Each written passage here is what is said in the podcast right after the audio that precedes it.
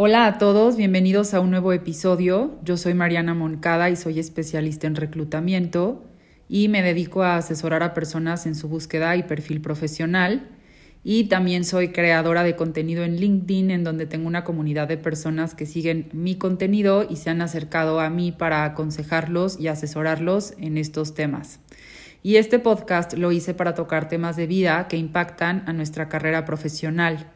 Y el día de hoy me gustaría hablar acerca de la resiliencia, que se escucha muy fácil decir, tienes que tener resiliencia, ¿no? Y es una de las habilidades blandas que creo que desde la pandemia se potencializaron, ¿no?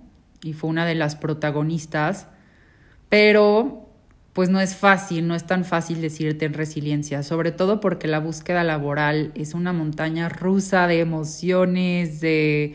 un día puede pasar una cosa, otro día otra, y también la carrera profesional, ¿no? Creo que nadie estamos exentos de tener una montaña rusa de emociones si tenemos un trabajo estable, ¿no? Y estamos viviendo momentos súper difíciles. Hace unos días participé en un programa de radio en donde alguien me hizo una pregunta, alguien de los panelistas, y me preguntó, ¿hasta qué punto tienes que ser resiliente en tu búsqueda laboral? Y también hasta qué punto debes de aguantar, por ejemplo, un trabajo que no te gusta, ¿no? En el que no te gusta estar.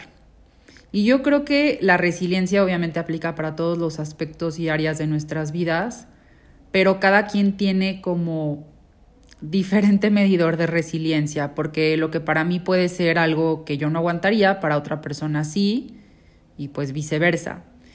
Y yo creo que la resiliencia tiene que ver con nosotros equiparnos, ¿no? De manera, pues, emocional, mental, ¿no? Para poder sobrellevar, por ejemplo, no sé, nuestro trabajo, nuestra carrera profesional, nuestra búsqueda laboral. Y cada quien tiene ahora sí que un medidor diferente. Vuelvo a lo mismo, ¿no? Por ejemplo, para mí es... Cuando algo ya se entromete con mi salud mental, mi salud emocional o psicológica, para mí hasta ahí es un alto, ¿no?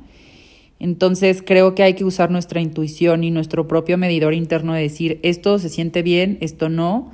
Y esto también tiene que ver con las creencias, que he tocado el tema en otro episodio, de las creencias que tenemos de tienes que aguantar todo y ni modo, la vida es injusta, o cosas o creencias con las que crecimos dentro de nuestro círculo familiar, social, y creo que es bueno como volvernos a cuestionar si esas creencias están alineadas hacia lo que nosotros ahorita queremos, ¿no? O a lo que sentimos que merecemos, y pues poner límites es súper importante, pero la resiliencia para mí no está en el aguantar, ¿no? No está en lo de afuera, porque lo de afuera yo no lo puedo... O sea, no depende de mí, no está en mis manos. Las amenazas externas que se presenten en mi vida, no tengo yo control sobre de ellas. Pero lo que yo sí tengo control es en esta inteligencia emocional, en este poner límites sanos, en esta fortaleza que está en mí. Entonces creo que eso es ser resiliente, estarte preparando, estarte formando en cómo mejorar esas habilidades blandas que me pueden ayudar a estar ahora sí que el ser humano, recordemos que nosotros por instinto pues nos tenemos que estar acoplando, ¿no? Por pandemia, por lo que suceda alrededor de nosotros, pues el ser humano también se va acoplando por el instinto. Entonces yo creo que ahí está la resiliencia, en ese trabajo interno, en ese trabajo personal que cada uno hace para poder ir calibrando, ¿no? Lo que sucede. Y definitivamente, como lo mencioné, estamos en épocas súper fuertes. Creo que la vida, dejando un poquito al lado la parte profesional, la carrera profesional de cada uno de nosotros, pues ya tenemos suficiente con la vida personal, ¿no?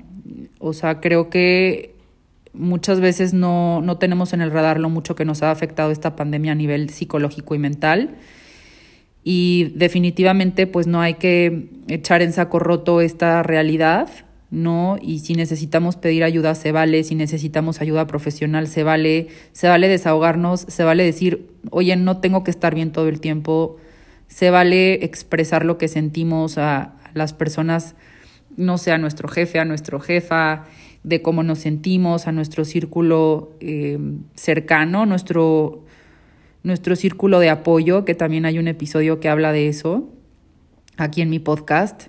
Entonces, pues ahora sí que hay que ser compasivos cada uno de nosotros con nosotros mismos, porque está difícil, ¿no? De por sí mantener la salud mental ante esta situación que todos estamos viviendo, sobre todo ahorita que hay muchísimos contagios, que otra vez regresó muy fuerte el COVID.